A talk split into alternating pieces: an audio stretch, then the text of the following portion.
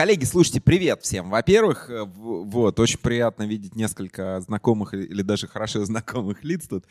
А Я, наверное, попытаюсь свести количество так называемого булшита к минимуму и попытаться говорить вещи только какие-то конкретные и, может быть, даже полезные. Мне кажется, что, наверное, имеет смысл мне за три минуты сформулировать, кто такие венчурные инвесторы, чем они, собственно, занимаются. Потому что если венчурный инвестор считает, что он или там она а, знает все, лучше всех разбирается, самый умный, умеет лучше всех инвестировать а, в другие, в какие-то стартапы лучше, чем те, кто дает ему деньги, то, в общем, скорее всего, это все прогорит то, на чем действительно венчурные капиталисты зарабатывают, а статистика показывает, что венчурные капиталисты зарабатывают в несколько раз больше, чем так называемые ангел-инвесторы. А, они зарабатывают больше по следующим причинам. Первое — специализация. Любой из нас знает, что когда ты любой, любым, там, не знаю, коллекционируешь марки, занимаешься гимнастикой, альпинизмом, играешь на гитаре и так далее, тебе нужно какое-то затратить какое-то количество, наде, надеюсь, приятных, интересных и полезных часов для того, чтобы этим делом овладеть. Ну, за, за редчайшим исключением не может человек взять в руки гитару и там через месяц стать величайшим гитаристом, играющим фламенко просто там с закрытыми глазами. Точно так же с микроскопическими исключениями не может человек всего несколько месяцев или там пару лет заниматься инвестициями и быть очень хорошим инвестором. Не потому что какой-то инвестор умный, какой-то инвестор глупый. Нет нет. А вот почему. Первое. В значительной степени то, насколько инвестор э, сможет заработать денег, определяется тем, каков у этого инвестора так называемый deal flow, то есть поток сделок. Поток сделок сам по себе не приходит. Просто из-за того, что человек как бы умный, хороший и знает каких-то других людей, огромное количество сделок к этому человеку не придет. Для того, чтобы сделки пришли, нужно этим заниматься. Нужно затрачивать многие-многие часы жизни на то, чтобы... И теперь перечисляю, но пальцев единственной свободной руки не хватит, двух, может быть, хватит. Выступать на всяких конференциях. Не вот инвесторских, а стартаперских. Специализи... Э, собирать большое количество специализированных знаний в тех областях, в которых ты инвестируешь. А, помогать, то, что юристы называют пробоно, а, стартапам в каких-то областях, которые ты понимаешь. А, строить взаимоотношения с акселераторами, инкубаторами, ангел-инвесторами, другими венчурными капиталистами, корпоративными инвесторами. Для чего? Для того, чтобы смотреть, отсматривать большое количество стартапов. Строить взаимоотношения с портфельными компаниями. Помогать им, чем ты можешь. Это тоже огромные затраты времени и средств. А, и ожидать от них тоже этого потока сделок. А, публиковать какие-то статьи, блоги, быть медийной личностью и так далее, чтобы к тебе шли стартапы и так далее, и так далее. То есть длинный-длинный список из примерно полутора десятков вещей, которыми нужно заниматься для того, чтобы создавать deal flow. Для чего тебе нужен большой deal flow? Потому что большой deal flow отличает успешных венчурных инвесторов от неуспешных венчурных инвесторов. Не потому что математически, вот мы в TMT отсмотрели 13 тысяч сделок. Просто представьте себе, ребята, 13 тысяч сделок. Среднее количество основателей у стартапа, ну, по крайней мере, в Silicon Valley, трое. То есть это 50 тысяч человек. Это, я, я не знаю, сколько с, с, с стадион Лобановского человек включает, 1030, наверное? 50 тысяч, по-моему. Ну вот два стадиона, два стадиона Лобановского мы отсмотрели, стартапа. Ну, как бы основателей стартапов в три раза меньше. Вот, вот два стадиона Лобановского прошло через нас. То есть вот за 10 с копеечкой, 10, 10 лет и чуть-чуть. Э, вот. Естественно, мы не со всеми физически встречались, не со всеми физически встречался я, с кем-то это был там пятиминутный разговор в зуме, с кем-то кто-то встретился, какой-нибудь инвест, инвест-директор наш или associate и так далее. Но это огромная толпа народа. Зачем это нужно? Не просто для, для коллекционирования, не просто для большого числа, а вот почему. И это, это очень-очень важная, вот может даже из всего, что я сегодня скажу, едва ли не самая важная вещь. Когда ты отсматриваешь огромнейшее количество стартапов, ты научаешься тому, чего они делают. Когда ты отсматриваешь большое количество стартапов, перед тобой, как говорят японцы, открывают кимоно. То есть ты не просто смотришь там, где-то читаешь каких-то аналитиков, которые тебе пишут, о, классный стартап, или какое-нибудь интервью стартапа, где он рассказывает, ой, мы такие классные, мы классно растем. Нет, ты смотришь конкретные цифры, откуда они получают клиентов, какой у них CAC, Customer Acquisition Cost, стоимость приобретения клиентов, какие каналы для этого дела, как они конвертируют статистически, как меняется их динамика превращения бесплатных клиентов в платных, какие у них конкуренты, какая у них бизнес-модель. Ты смотришь на конкурентов там на 20, 40, 50 стартапов, делающих почти одно и то же, и ты видишь, что эти, у этих ребят бизнес-модель такая, у этих ребят каналы приобретения клиентов такие, у этих ребят стоимость такая. То есть вот главный вот хлеб э инвесторов, самый-самый главный, это этот самый пресловутый deal flow. Если у вас нет большого deal flow, с огромной вероятностью ваши инвестиции не будут успешными. Вот, наверное, из всего, что я сегодня скажу, самое главное, что я могу сказать, что главная обязанность венчурного инвестора – это создавать большой deal flow. С утра до вечера то, чем я занимаюсь, то, чем занимается весь наш фонд 9 человек, мы бегаем как белки, белки в колесе, и мы пытаемся получить сделки, сделки, сделки, доступ к сделкам, к сделкам. Но не просто доступ к тому, чтобы поговорить с кем-то, а именно вот это вот раскрытое кимоно, то есть презентация, в которой зачастую стартап делает все, чтобы не рассказать самого главного, то есть рассказывает, какие они классные, какой размер рынка, как у них называется компания, портреты ребят, как будет блестящее будущее, но ни в коем случае не рассказывая о том, что из себя представляют их затраты, что из себя представляют от месяца к месяцу их revenues, что из себя представляют, самое главное, customer acquisition costs, unit economics, а, что из себя представляет маржинальность бизнеса и так далее. Вот когда ты отсматриваешь огромное количество а, сделок, ты не просто видишь, что в принципе происходит, а ты можешь отобрать не просто достаточно хороших, вот в этом вот как бы ключ, вот это вот главный секрет, собственно, тема же лекции, поиск, охота за юникорнами, да, за миллиардными компаниями. Ты их можешь найти точно так же, как хорошие золотоискатели, да, промыв дикое количество золота, поняв, где вероятность этого золота больше, поняв, где большое количество, я забыл, как это называется. Самород. Fools. Не-не, fools, fools gold, я не знаю, как называется. Золото для дураков. Золото дураков, да. Я не знаю, есть, да, наверное, по-русски термин. Ну, то есть такое золото, которое выглядит как золото, но это не золото. Вот. И вот ты, когда стартап ищешь, ты периодически вот этот вот Fool's Gold постоянно находишь. О, классные ребята, у них же такая красивая презентация, о них написал там украинский Forbes, там и так далее, и так далее. Но потом ты чуть-чуть копаешь, и оказывается, что это золото для дураков.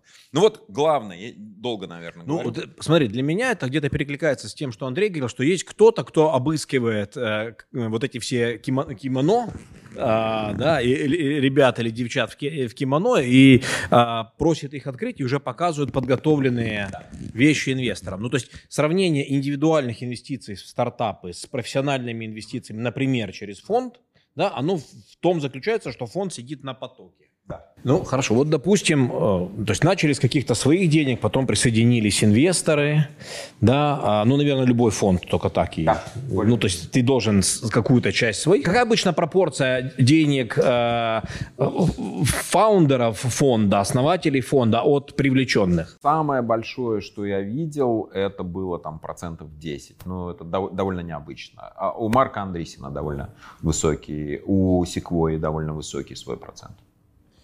Хорошо. Ну и вот куда вы эти деньги будете девать? Вот вы сейчас собираете там фонд не публичный, фонд да, публичный, да. да? Ну вот там будут какие-то там свои, свой contribution, свой да. взнос, будут деньги инвесторов. А есть deal flow. Вот, Конечно. вот э, где ты найдешь следующих юникорнов? Расскажи нам, куда инвестировать. Да, ну э, это самый главный вопрос еще раз, потому что я как бы всю, вот любые сегодня, я надеюсь, будут вопросы, любые вопросы я все равно буду возвращать к этому самому главному. Вот без всякого, я извиняюсь за плохое слово, булшита, все, что делают венчурные капиталисты, они создают огромный deal flow. Ангел-инвестор, если ангела-инвестора не зовут там Рид Хоффман, основатель LinkedIn, хотя он тоже, кстати, венчурный капиталист, а ангел-инвестор не способен не потому, что там глупый, неумный, неопытный и так далее, потому что надо сидеть с утра до вечера это делать. Ангел-инвестор не может а, там 12 часов в день заниматься deal flow. У ангел-инвестора совершенно другие вещи. Вы можете прекрасно играть в хоккей, но если вы в хоккей не играете с утра до вечера, то не можете вы выступать за, там, в какой-то лиге. Футбол вы, может быть, очень неплохо играете, но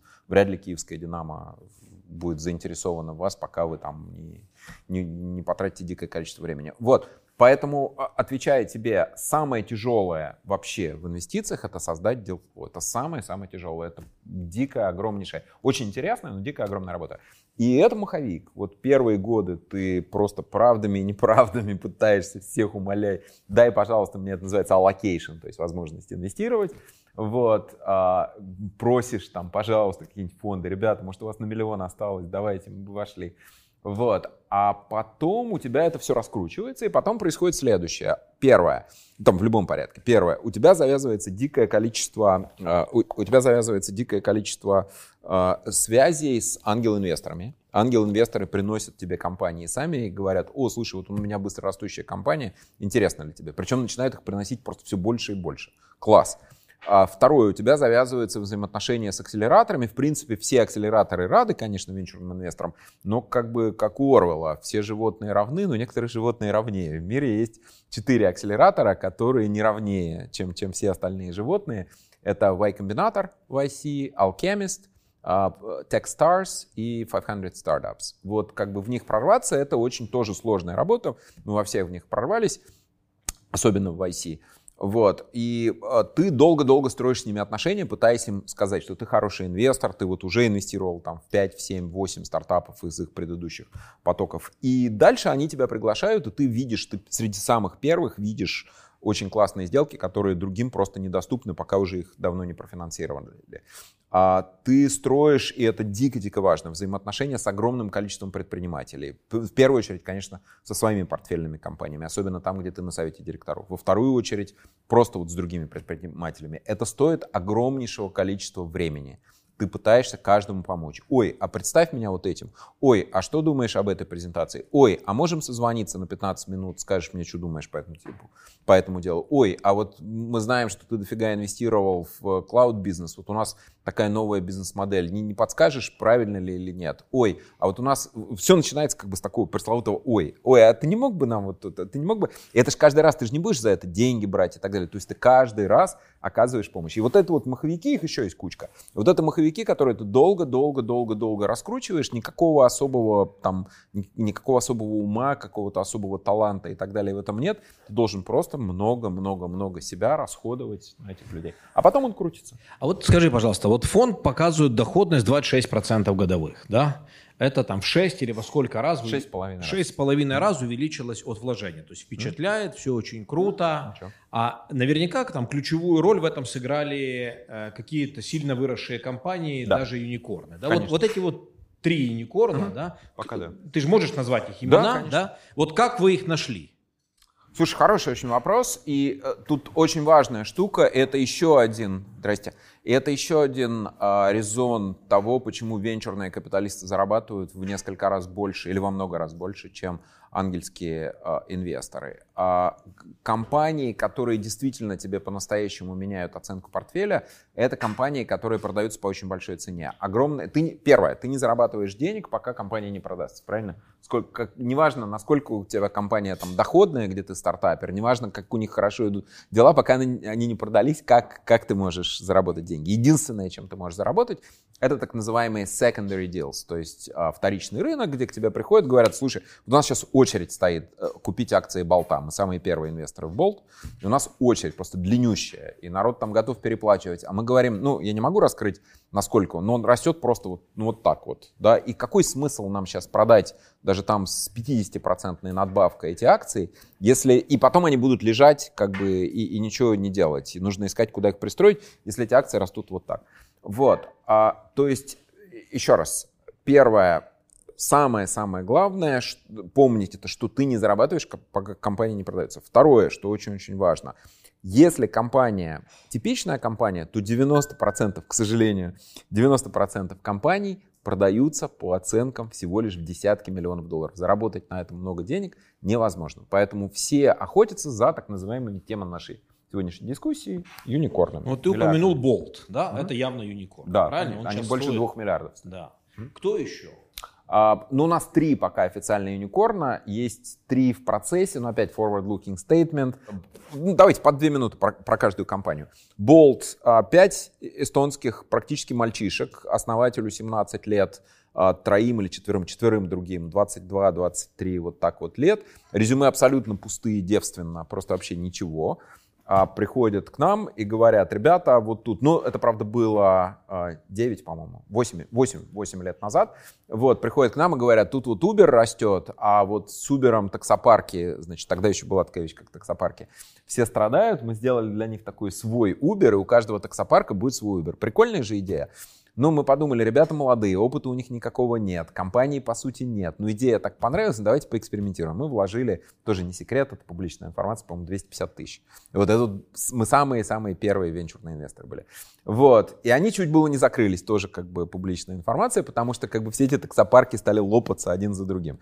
И как бы у них все, в общем, стало достаточно плохо. И как бы другие бы на их месте повесили нос и сказали бы, ну ладно, как бы закрылись. Ну, это как бы порядочные эстонские ребята, как же так? Мы же взяли инвесторские деньги, мы же не можем просто так. Они сказали, слушайте, а вообще-то в Прибалтике же Uber нет. Давайте-ка мы просто прям вот Uber скопируем. У нас же все есть. И приложение есть, и база данных есть, и, и онбординг э, этих самых э, драйверов, э, шоферов есть. Вот, у нас все есть, давайте мы это сделаем. И они сделали Bolt, вот нынешний Bolt, и болт просто вот, ну, я цифры не раскрываю, вот как вот он вот так вот рост, вот он вот так вот растет. Они начали там Таллин и Тарту, потом Рига, Вильнюс, Поневежес, Каунас и так далее. Он просто как огонь, он сейчас в 40 с лишним странах, если я не ошибаюсь, по-моему, в 100 с лишним городах огромные совершенно ревенюс, потрясающий рост. Они сделали две хитрости. Первую хитрость, которую они сделали, они стали чуть-чуть больше денег давать водителям, чем Uber. А водителю-то какая разница, стоит приложение, стоит. Те берут, я не помню, по-моему, по-моему, Uber брал сначала 25, а Uber, вот к своему студу не помню, брал или оставлял. Брал, наверное, брал, да. Uber брал сначала 25%, потом стал 20%, а эти брали сначала 20%, теперь 15%. Вот, то есть они всегда чуть-чуть были лучше.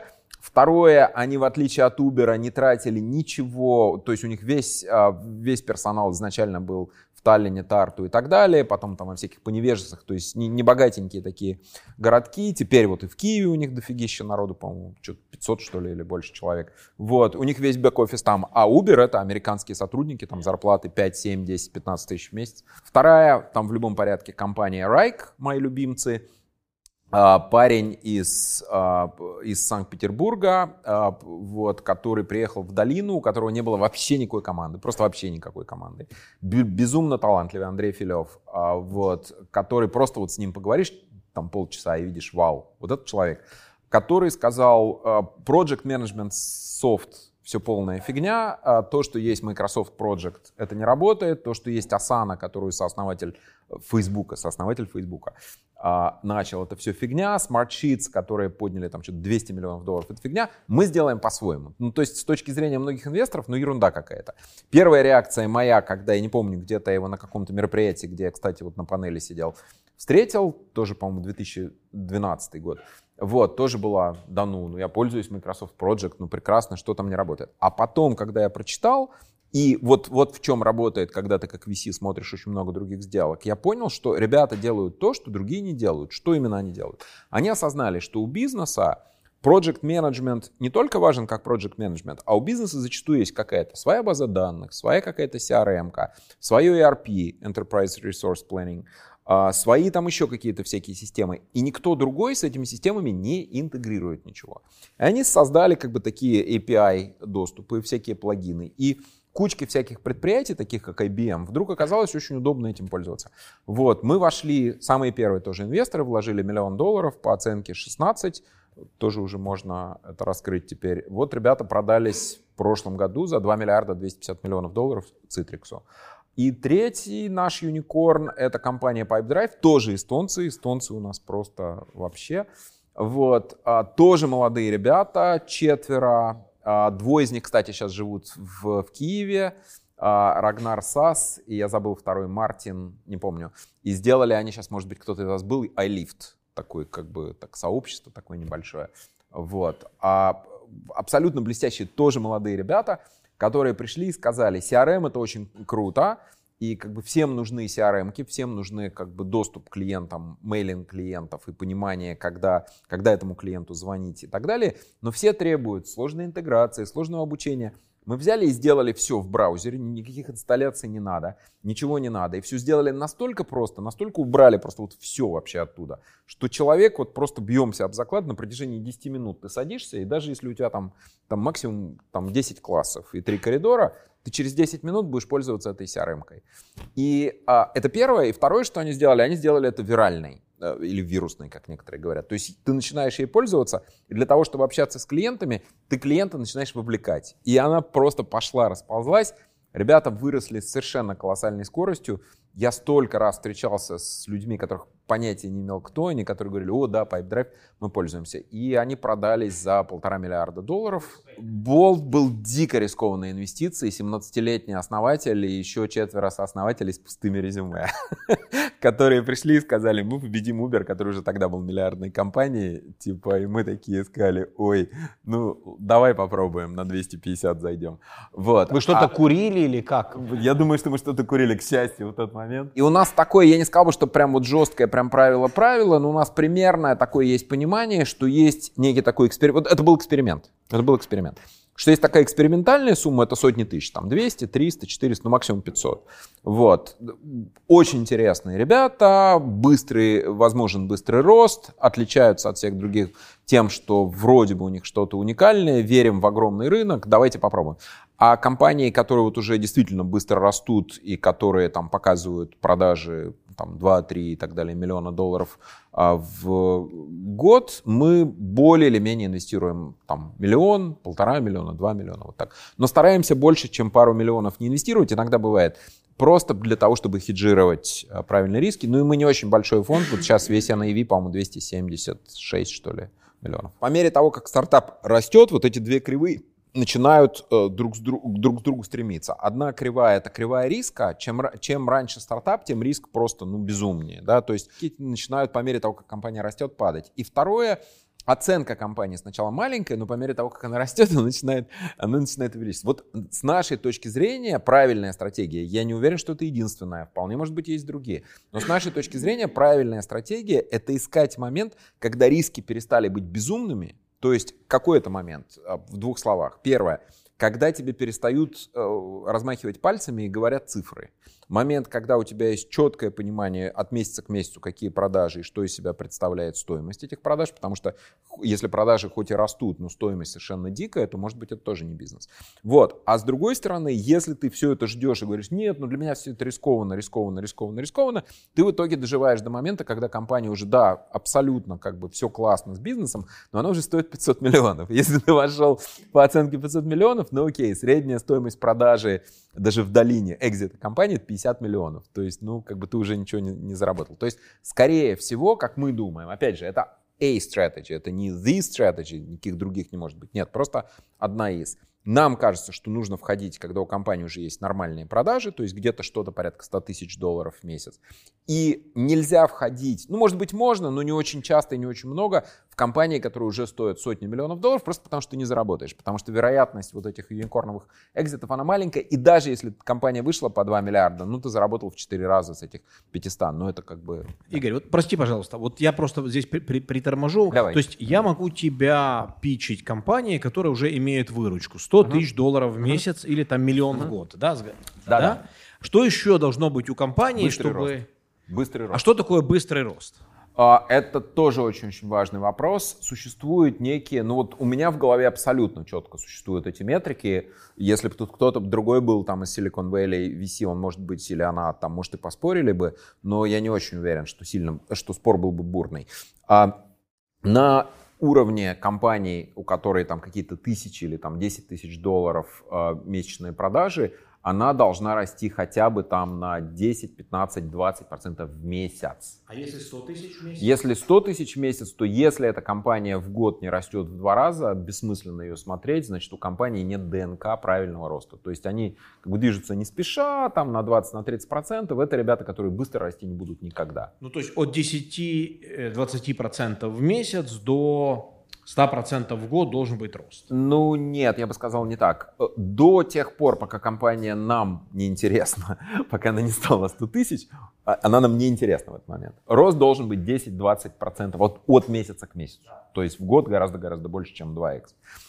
В тот момент, когда компания становится интересна не только нам, но и типичным таким венчурным капиталистам а, в долины, то есть где-то порядка 100, там, плюс-минус 100 тысяч, 70, 80, 90 тысяч долларов в месяц, она должна, annualized growth э, должен быть хотя бы, хотя бы, это не, не супер классно, хотя бы два раза. В три раза, вау, все будут стоять в очереди. В четыре раза готовы будут там просто сломя голову бежать все инвесторы и умолять, пожалуйста, возьмите наши деньги. Но по мере того, как компания растет, и в принципе как бы ну, мы не против инвестировать и по оценке там 50 миллионов, и там в компании, которые уже там продажи и 3 миллиона, и 5 миллионов, и 10 миллионов, на этом уровне уже может, конечно, замедляться рост, и он не обязательно должен быть 2x, он может быть там 80%, 70%. Но если на этом уровне рост уже там 30-40%, опять же, это говорит о том, что, скорее всего, дальше будет еще больше замедляться, и просто не будет. Ну, все, что мы видим, что те ребята, которые говорят языком цифр, которые думают о Customer Acquisition Cost, о каналах приобретения, о маржинальности там, и так далее, и так далее, они, они всегда выигрывают. И это вот действительно сильный менеджмент. А ребята, которые вот покрывают кучу таких встречал, вот просто огромное большинство стартаперов это люди, которые вот умеют красиво рисовать картинки. Если все, что они умеют, или там 90% это красивые картинки, у них не получится, потому что у них все развалится. Им всегда будет недостаточно денег, они всегда будут нанимать там до бесконечности людей, они всегда будут до бесконечности экспериментировать, они всегда будут не обращать внимания на customer acquisition costs, эти проклятые, к которым я постоянно возвращаюсь. И в итоге они просто проиграют своим, своим конкурентам. В этом же прелесть того, что делает венчурный капиталист, он постоянно смотрит на конкурента. Скажи, пожалуйста, вот обратная, обратная от юникорна это факап, да? Ну давай, вот три самых больших факапа, без имен, наверное. Слушай, ну первый я уже говорил, это Pinterest. А, а, я не рассказывал здесь эту историю. Да, ну вот когда мы только-только начинали... А, Ой, я ими пользуюсь иногда. Да, они очень классные. Когда мы только-только начинали, то у нас была возможность инвестировать в Pinterest по оценке, тогда казавшейся большой, 50 миллионов, они выросли в тысячу раз. Вот. То есть вы не проинвестировали? Мы не проинвестировали. Это факап? Ну да, как бы это факап. А мы не проинвестировали в компанию, а, которая называется Miro. Тогда она называлась uh, The Real Time Board. Uh, мы были, могли быть самыми-самыми первыми. Сейчас, насколько я знаю, она стоит полтора миллиарда долларов, по-моему, или, или миллиард двести, в общем. Ну, юникорн точно. Вот, мы могли войти прям по совсем маленькой оценке. Ну, третье, я, наверное, вот, вот так немножко улизну. У, у нас компании как бы все очень-очень сильная команда. У меня очень-очень классные партнеры, построившие с нуля РБК, там до 5000 человек, до миллиарда 700 миллионов долларов, то есть ну, совершенно крутейшие ребята, я, мне до них расти и расти. Вот, но а, у нас у каждого есть что ли такое свое реноме. И мое, я поскольку человек в долине живущий, 26 лет живущий в Америке, то я такой оптимист.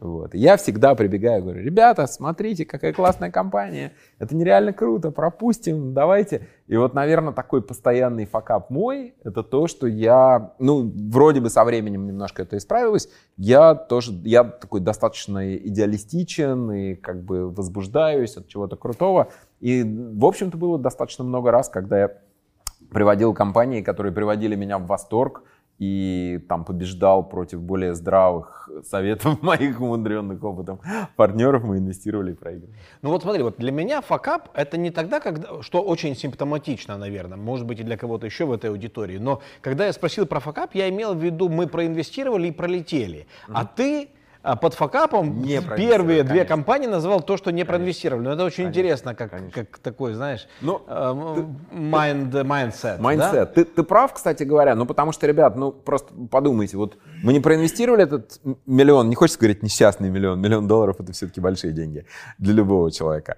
А мы не проинвестировали этот миллион в Pinterest, и мы не заработали ну, просто совершенно гигантскую сумму. А мы проинвестировали там какой-нибудь миллион и потеряли, ну окей, но мы потеряли миллион. А тут мы потеряли сотни, сотни, сотни миллионов долларов. Ну вот, да, это mindset.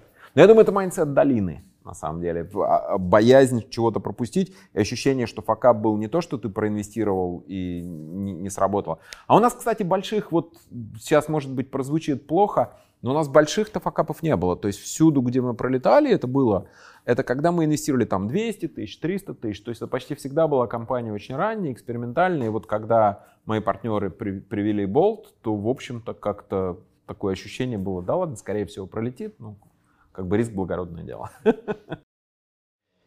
Скажи мне, пожалуйста, про Центральную и Восточную Европу, фокус и возможный фонд. Да, у нас есть, это тоже, опять же, не секрет. Я могу сказать, что ты тоже как бы не, не чужой человек в этом смысле. А, Тарас, я и наши партнеры и друзья а, в TMT, у нас возникла уже несколько месяцев назад такая шальная, но, как нам кажется, очень правильная мысль. Мы посмотрели на то, где у TMT самые успешные инвестиции, и более или менее мы обратили внимание на то, что, ну, там, плюс к американским инвестициям, а, основатели компаний в огромнейшем большинстве своем происходят, как ни странно, из Украины, Белоруссии и Прибалтики. Вот просто, ну, прям куча. Вот. И потом такие обратили внимание на то, что, в общем-то, это как бы Речь Посполита бывшая. Либо там литовское это княжество, мне, мне как историк, Великое, Великое да. княжество литовское, да. Вот. А, и нам стало очень интересно, почему, очень сложно сказать, почему.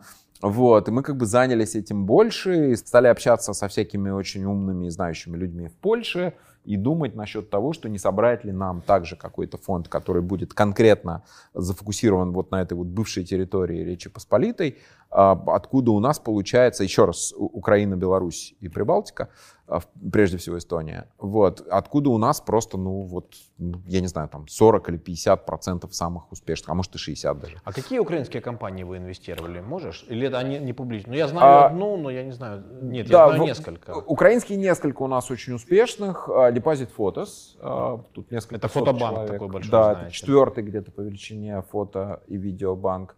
А у моих партнеров есть такая непубличная еще одна компания, не, не могу про нее сказать. А, несколько у нас было здесь не очень успешных. Относительно недавно мы инвестировали дважды, по-моему, общая сумма, если я не ошибаюсь, чуть больше миллиона в ретаргет э, киевский э, э, Паша Матвиенко. Вот, очень, очень ими довольны, классный рост, офигенские ребята. Вот, ну еще несколько компаний, которые очень-очень здоровские. В Эстонии у нас вот два юникорна, Bolt и Pipedrive. Ну, а в этом году какие-то последние инвестиции здесь были?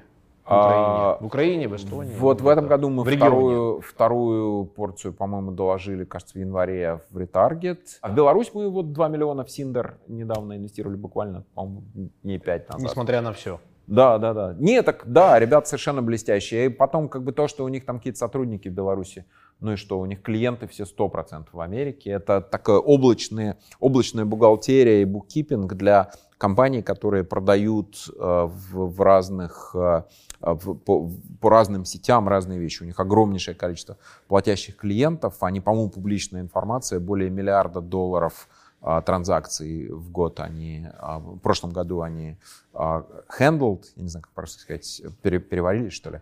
Вот. При том, что компании, если я не ошибаюсь, по-моему, полтора всего лишь года. Ну, мы, к огромнейшему сожалению, и так же, как и белорусские, литовские и так далее, тут нет рынка, и поэтому как бы смысла. И в этом, кстати, сила украин, украинских компаний по сравнению с российскими, да, потому что у тех им кажется, что у них большой рынок, они начинают на него ориентироваться, ну, какой там рынок величиной, не знаю, со штат Мичиган. Тебе нужна компания, которая будет на очень большом рынке, потому что тогда будет действительно большая возможность э, экзита. Поэтому примерно, я думаю, у нас где-то процентов 60-70 компаний, которые рынок американский, и там небольшое какое-то количество Латинская Америка, Азия и Западная Европа. Ну, то есть большие такие многомиллиардные рынки.